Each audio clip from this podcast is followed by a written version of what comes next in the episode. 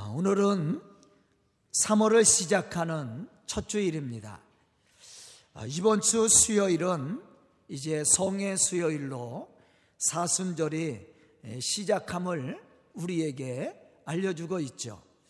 과연 우리는 이, 이번 사순절을 맞이하면서 우리가 깊이 생각해야 되고 또 결단해야 될 신앙의 모습이 무엇인지를 생각해 봐야 됩니다. 더욱 중요한 것은 우리를 이 자리에 나올 수 있도록 축복해 주신 하나님의 뜻입니다.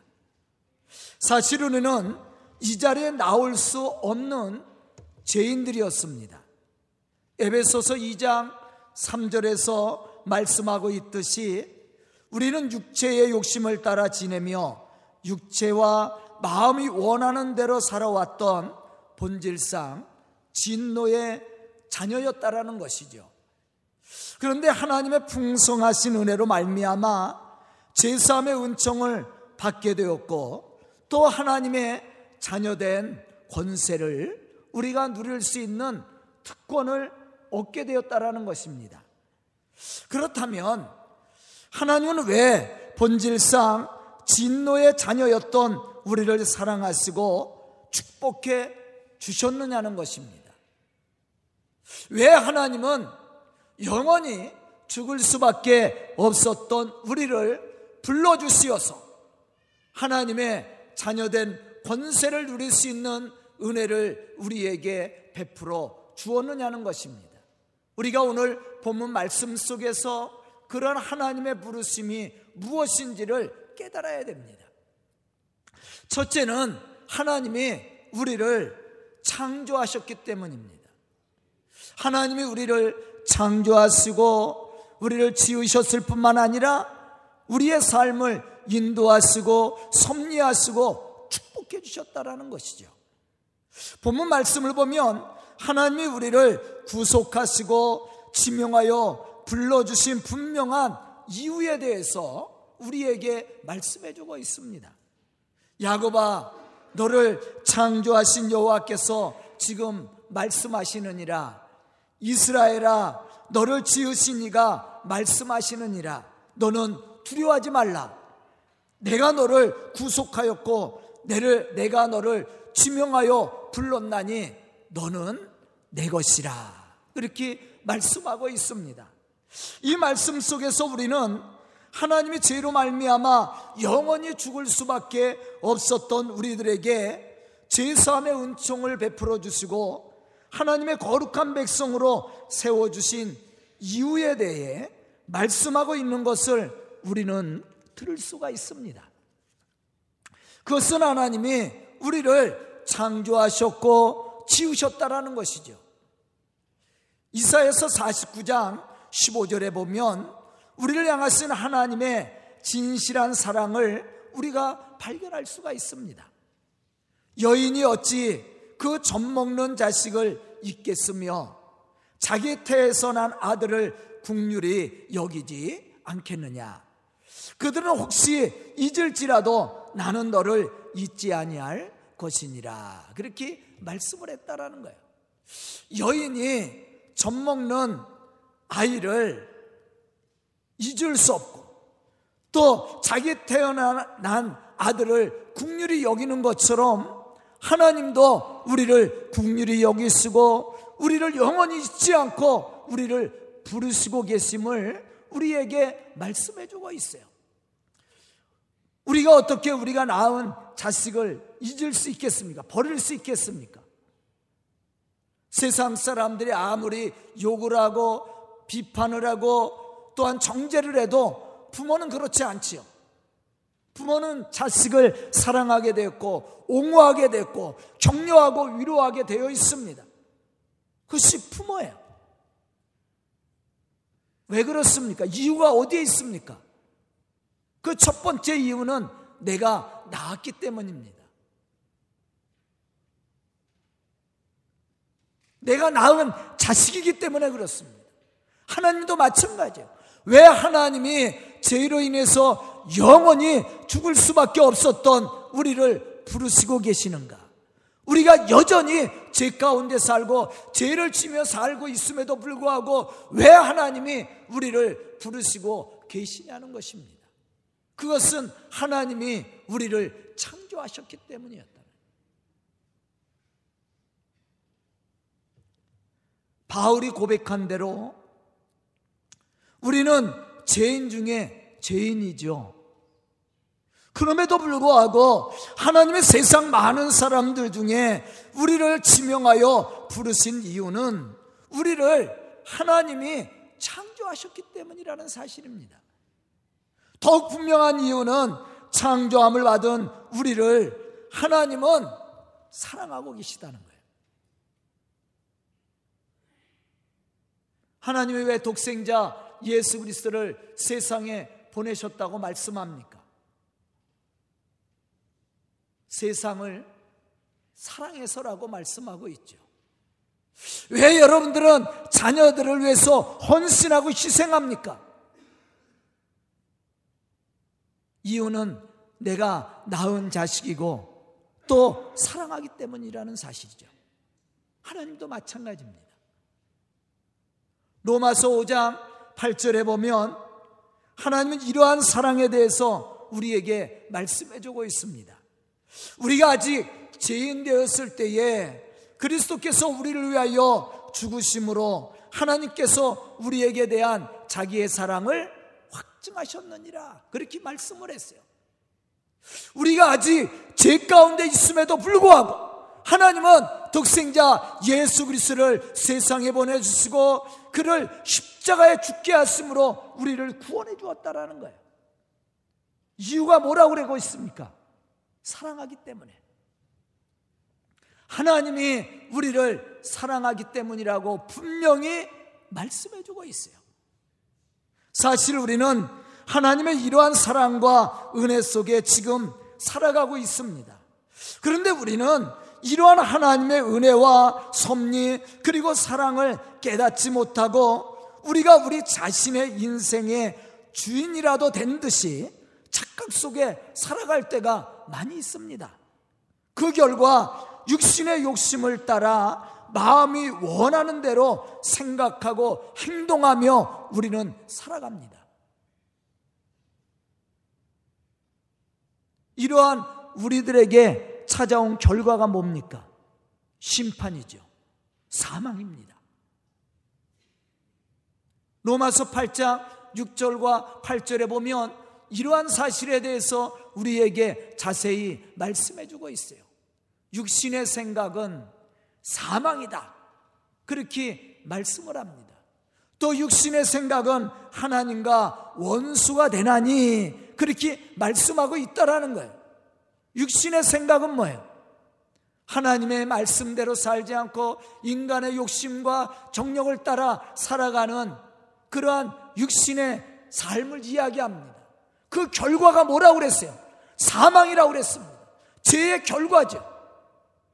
이러한 사람은 하나님과 영적 교제를 이룰 수가 없습니다. 왜냐하면 하나님의 말씀을 듣지 않고 하나님을 기쁘시게 하는 삶을 살지 않기 때문에 그렇습니다. 다시 말하면 하나님의 말씀을 듣지도 않고 하나님의 말씀대로 살아가지도 않는다라는 사실이에요. 인간의 비극이 바로 여기에서부터 시작이 되었습니다. 사실 이스라엘 백성들도 바벨론 포로 생활하기 전에는 자신들이 하나님의 택하심을 받은 백성으로서 선하고 의롭다고 생각을 했습니다. 이러한 자만심은 교만으로 변한 거예요. 그들은 자신들이 죄를 지면서도 하나님의 택하심 받은 백성이기 때문에 구원을 받을 수 있다라고 생각했어요. 그들이 우상을 섬기면서도 하나님의 말씀에 불순종하면서도 그들 스스로는 하나님의 선택받은 백성이기 때문에 구원을 받을 수 있다라고 생각했다라는 거예요. 그러면서도 이방인들을 어떻게 했어요? 멸시하고 천대하고 비판하고 비방을 합니다. 교만이죠, 교만.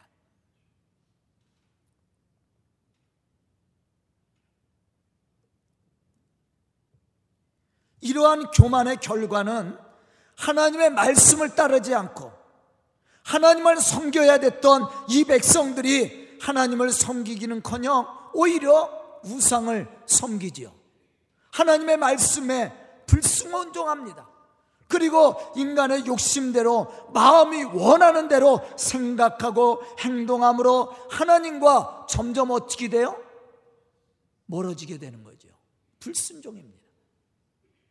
이것이 그들의 죄지요. 이것이 또한 우리의 죄이기도 합니다.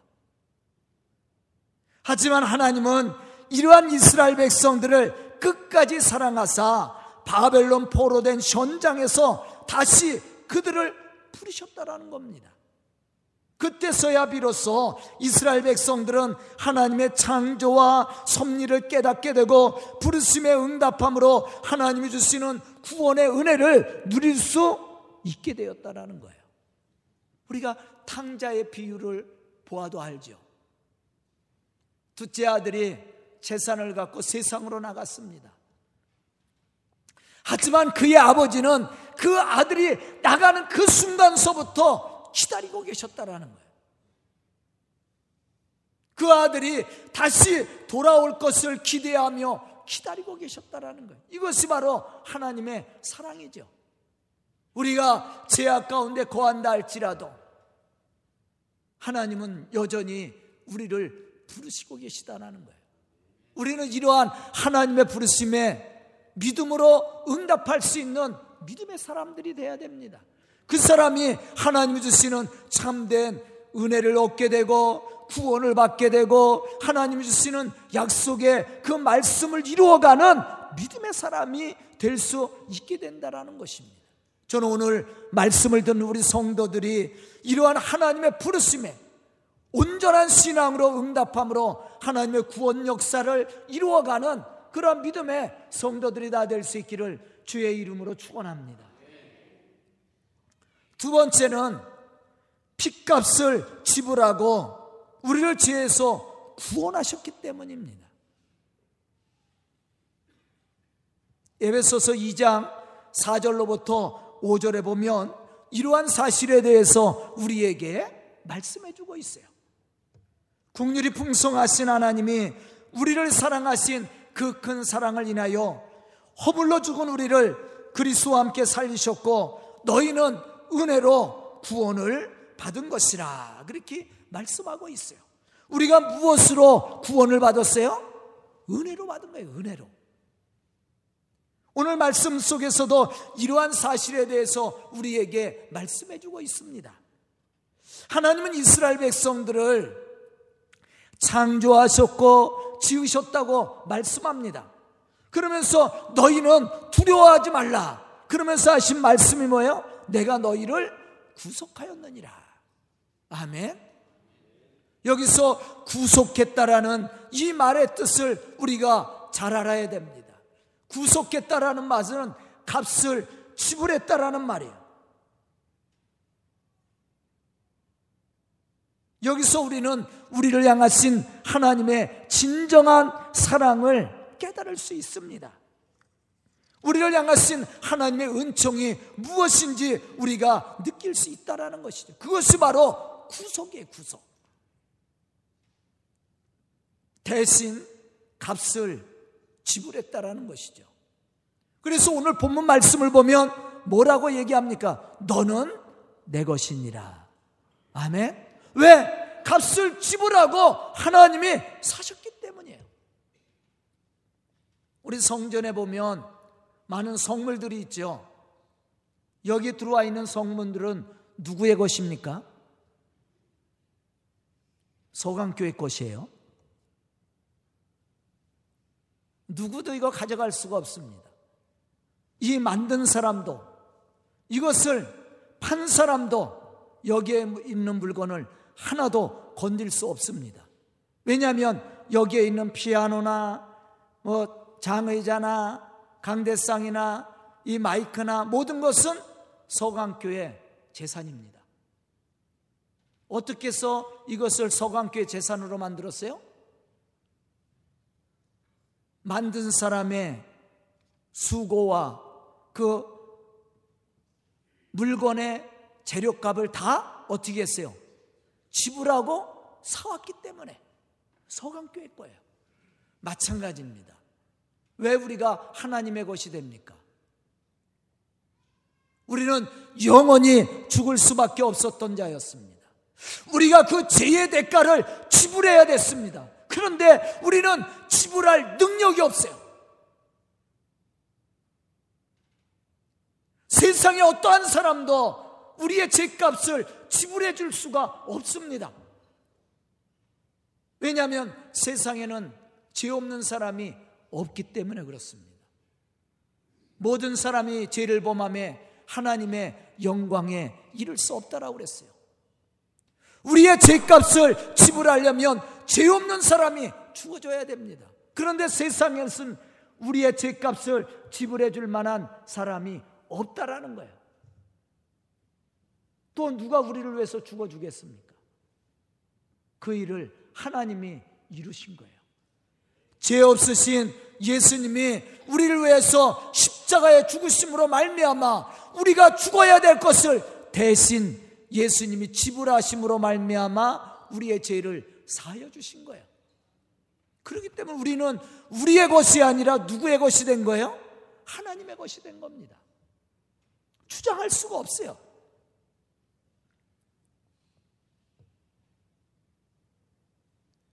고린도전서 6장 19절로부터 20절에 보면 이러한 사실에 대해서 우리에게 또 말씀해 주고 있습니다. 너희 몸은 너희가 하나님께로부터 받은 바 너희 가운데 계신 성령의 전인 줄 알지 못하느냐? 너희는 너희 자신의 것이 아니라 값으로 산 것이 되었으니 그런즉 너희 몸으로 하나님께 영광을 돌리라. 아멘. 너희는 너희 몸은 너희 것이 아니라고 그랬어요. 성령이 거하는 하나님의 성전이라고 얘기합니다. 그러면서 말씀하시는 것이 뭐냐면 값으로 산 것이 되었으니 너희는 너희 몸으로 하나님께 영광을 돌리라. 그렇게 말씀하고 있어요. 사실 우리는 우리의 죄로 말미암아 죽어야만 했던 죄인들이었습니다. 그런데 하나님은 독생자 예수 그리스도를 이 세상에 보내사 십자가에 죽게 하심으로 우리의 죄값을 그에게 담당시키셨어요. 그리고 우리는 그 죄에서 어떻게 했어요? 그 영원한 형벌에서 우리를 구원해 주셨다라는 거예요. 하나님의 이러한 사랑은 여전히 죄악 가운데 살아가는 우리를 잃어버리지 않으려고 우리를 부르시고 계시다는 겁니다. 우리로 하여금 하나님의 부르심에 응답함으로 구원의 축복을 누릴 수 있도록 지금도 여전히 우리를 부르시고 계시다는 거예요. 우리 교회 안에 나와 있는 우리만 부르는 것이 아니에요.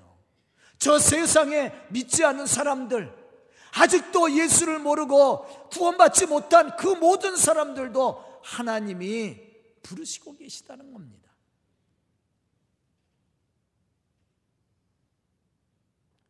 우리가 신앙생활을 해도 여전히 죄 짓지 않아요?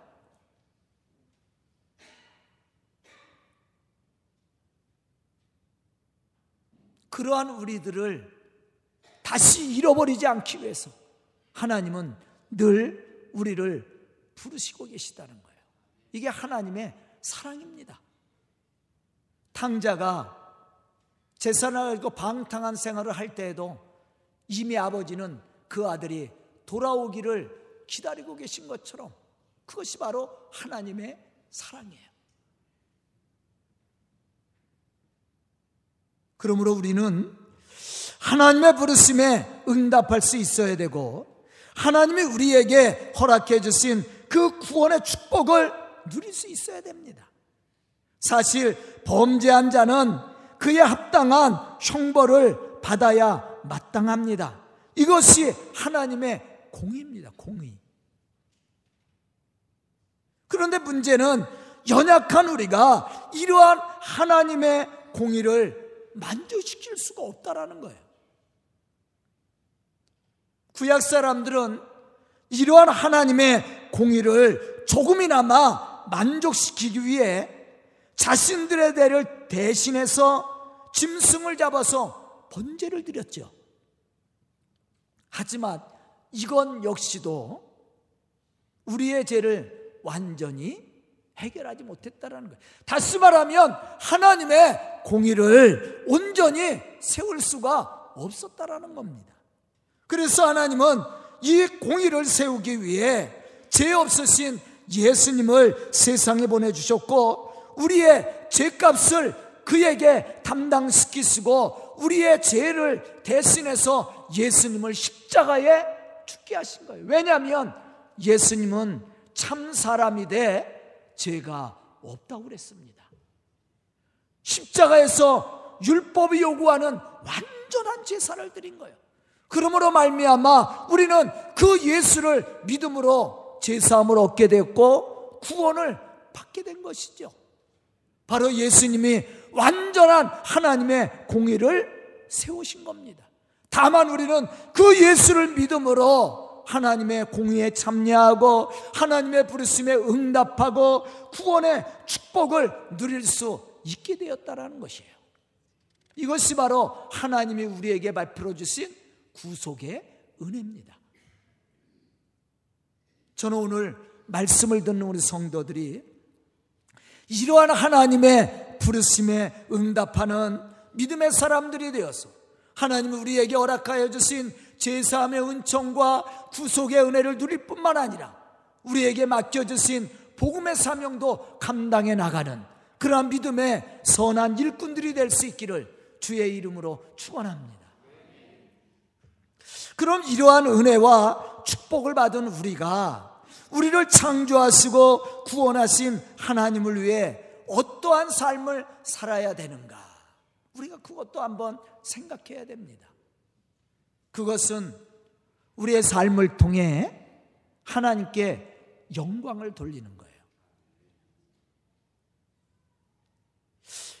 이사야서 43장 21절에 보면 이렇게 말씀합니다. 이 백성은 내가 나를 위해서 지었나니 나를 찬송하게 하려 함이라. 하나님이 우리를 창조한 이유가 있어요. 나를 위해서 지었다. 하나님을 위해서 지었다는. 그러므로 너희는 나를 찬송해야 된다. 그렇게 말씀을 했어요. 또 이사에서 43장 7절에 보면 더 자세하게 우리에게 말씀해 주고 있습니다. 내 이름으로 불려지는 모든 자, 곧 내가 내 영광을 하여 창조한 자를 오게 하라. 그들은 내가 지었고 그를 내가 만들었느니라. 왜 우리를 지었고 만들었다고 말씀해요? 내 영광을 위해서. 그러면 우리가 하나님의 영광을 위해서 살아야 되는데 우리가 어떻게 하나님의 영광을 위해서 살아갈 수 있을까?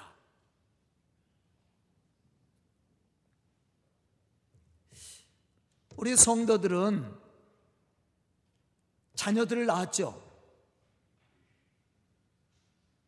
왜 자녀들을 낳았어요?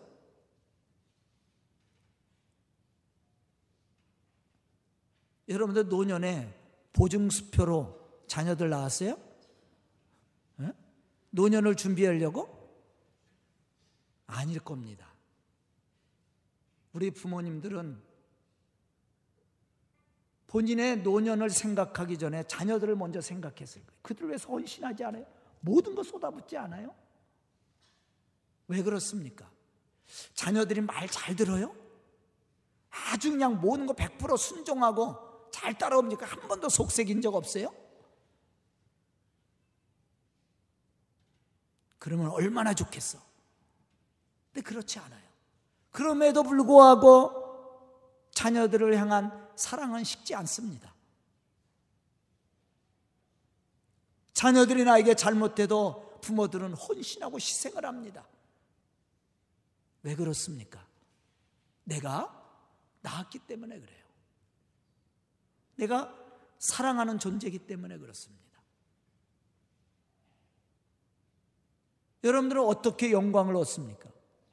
자녀들이 잘 되면 영광이야. 자녀들이 건강하고 행복하게 사는 모습만 봐도 행복한 거예요. 안 그래요? 저도 강단에서 늘 우리 성도들을 위해서 기도합니다. 제가 강단에서 기도할 때 하나님, 우리 성도들이 돈 많이 벌어서 저 갖다 주게 해주세요. 저에게 좋은 집 사주고, 좋은 차 사주고, 좋은 음식 사주고, 좋은 선물 사오게 해주세요. 제가 그렇게 기도해요? 그것이 제 행복입니다. 그래요? 아니에요. 우리 성도들이 하나님 주시는 은혜 속에 살고 세상에서 염려와 근심이 없이 건강하고 행복하게 사는 모습만 봐도 제 영광입니다. 제 기쁨이에요. 우리 성도들이 어려운 일을 당해서 근심하고 걱정하면 그 제 근심이야. 제 걱정이고.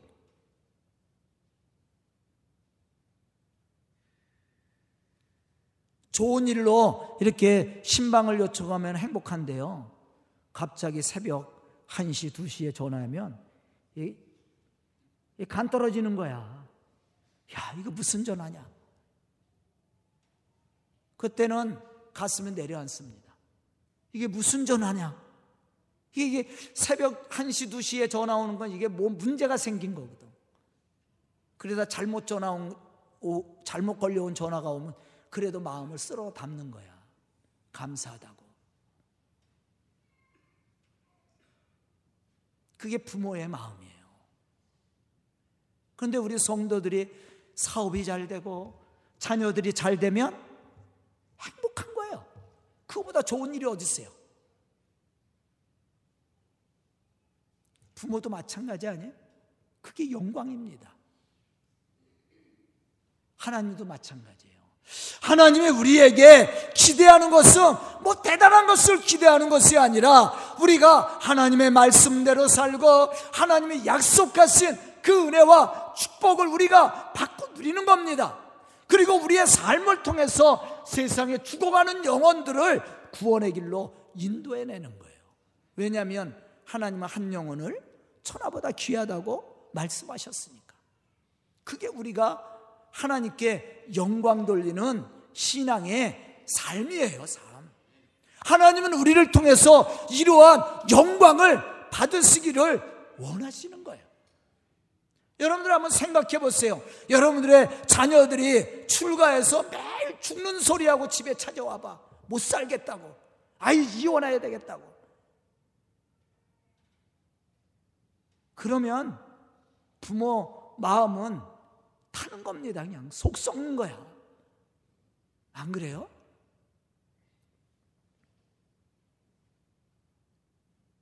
그게 부모의 마음이야. 그러나 행복하게 살아주기만 하면 뭐 나에게 다른 거 안 해줘도 돼. 그냥 자기들끼리 행복하게만 살아줘도 그게 행복이야. 부모의 입장에서는. 하나님도 마찬가지예요. 우리가 세상 가운데 근심과 염려를 가지고 죄악 가운데 불의한 가운데 거하는 것을 하나님은 마음 상해하는 거예요. 그러나 우리가 하나님이 약속하신 은혜 가운데 축복 가운데 우리가 살아봐요. 그것이 하나님의 영광이 되는 거예요. 하나님은 우리를 통해서 그러한 영광을 얻기를 원하십니다. 또 한 가지는 우리를 부르신 이유가 있다라는 거예요. 그것은 우리를 통해서 행하실 하나님의 놀라운 계획을 가지고 있어요. 그것이 뭐냐면 베드로전서 2장 9절에 보면 이렇게 말씀합니다. 너희는 택하신 족속이요 왕 같은 제사장들이요 거룩한 나라요 그의 소유된 백성이니 이는 너희를 어두운 데서 불러내어 기이한 빛에 들어가게 하신 이에 아름다운 덕을 선포하게 하려 하심이니라. 그게 우리가 감당해야 될 사명입니다. 하나님은 우리가 이러한 신앙의 삶을 통해서 영광받기를 원하시는 거예요. 하나님은 구원받은 우리로 세상에 믿지 않은 많은 사람들을 구원하기를 원합니다. 이것이 바로 하나님의 구원을 체험한 우리에게 기대하시는 모습이라는 거예요. 또한 이러한 일을 통해 하나님이 영광을 받으신다라는 겁니다. 그러므로 우리는 여기서 우리가 감당해야 될 신앙의 모습이 무엇인지를 알아야 됩니다. 사실 세상의 그 무엇보다도 우리의 육신의 정욕과 마음을 채울 수 있는 것은 없다라는 거예요. 세상에 어떤 것도. 더욱 세상은 우리에게 영원한 가치와 행복을 줄 수 없습니다. 이 모든 것은 하나님께로부터 온 것임을 우리는 먼저 알아야 되는 거예요. 진정한 행복도 삶의 가치도 모두 하나님께로부터 오는 것입니다.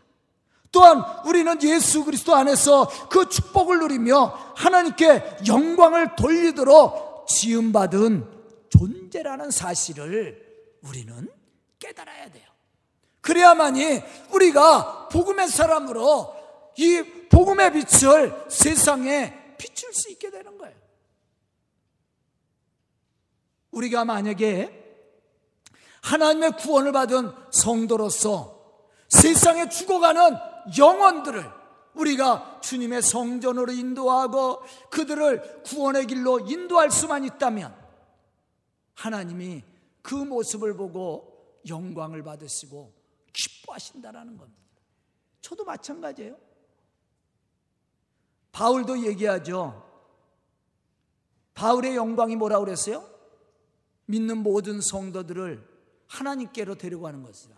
내가 하나님께로 갔을 때 모든 성도들, 내가 전도하고 세웠던 교회들의 모든 성도들과 함께 하나님 나라에 이르는 것이라고 그랬어요. 저도 마찬가지예요. 제 영광이 어디에 있습니까? 바로 여러분들이에요. 한 분도 잃어버리지 않고 하나님 나라에 함께 가는 겁니다. 최고의 영광이에요. 더 큰 영광은 믿지 않는 사람들을 구원함으로 그들과 함께 가는 거예요. 그게 우리에게 주어진 사명입니다. 하나님은 그러한 우리들을 통해서 그러한 교회를 통해서 영광 받으시기를 원하신다라는 겁니다. 저는 오늘 말씀을 듣는 우리 성도들이 이 사순절을 이제 맞이하며 우리를 부르신 하나님의 부르심에 응답하는 믿음의 사람들로 하나님을 영화롭게 할 뿐만 아니라 많은 영혼들을 구원함으로 하나님의 복음의 역사를 이루어가는 그러한 믿음의 좋은 일꾼들이 될 수 있기를 주의 이름으로 축원합니다. 기도드리겠습니다. 은혜로우신 아버지 하나님 감사합니다. 오늘도 말씀 주시고 깨닫는 지혜를 허락하여 주시니 감사와 찬송을 드립니다. 이 시간 말씀 들은 우리 성도들 믿음의 사람들이 되어 주를 영화롭게 하며 주의 거룩한 역사를 이루어가는 믿음의 일꾼들이 되게 하여 주시옵소서 하나님의 부르심에 응답함으로 하나님을 영화롭게 할 수 있는 믿음의 사람들, 믿음의 교회가 될 수 있도록 축복하여 주시옵소서 예수님의 이름 받들어 축복하며 기도드리옵나이다. 아멘.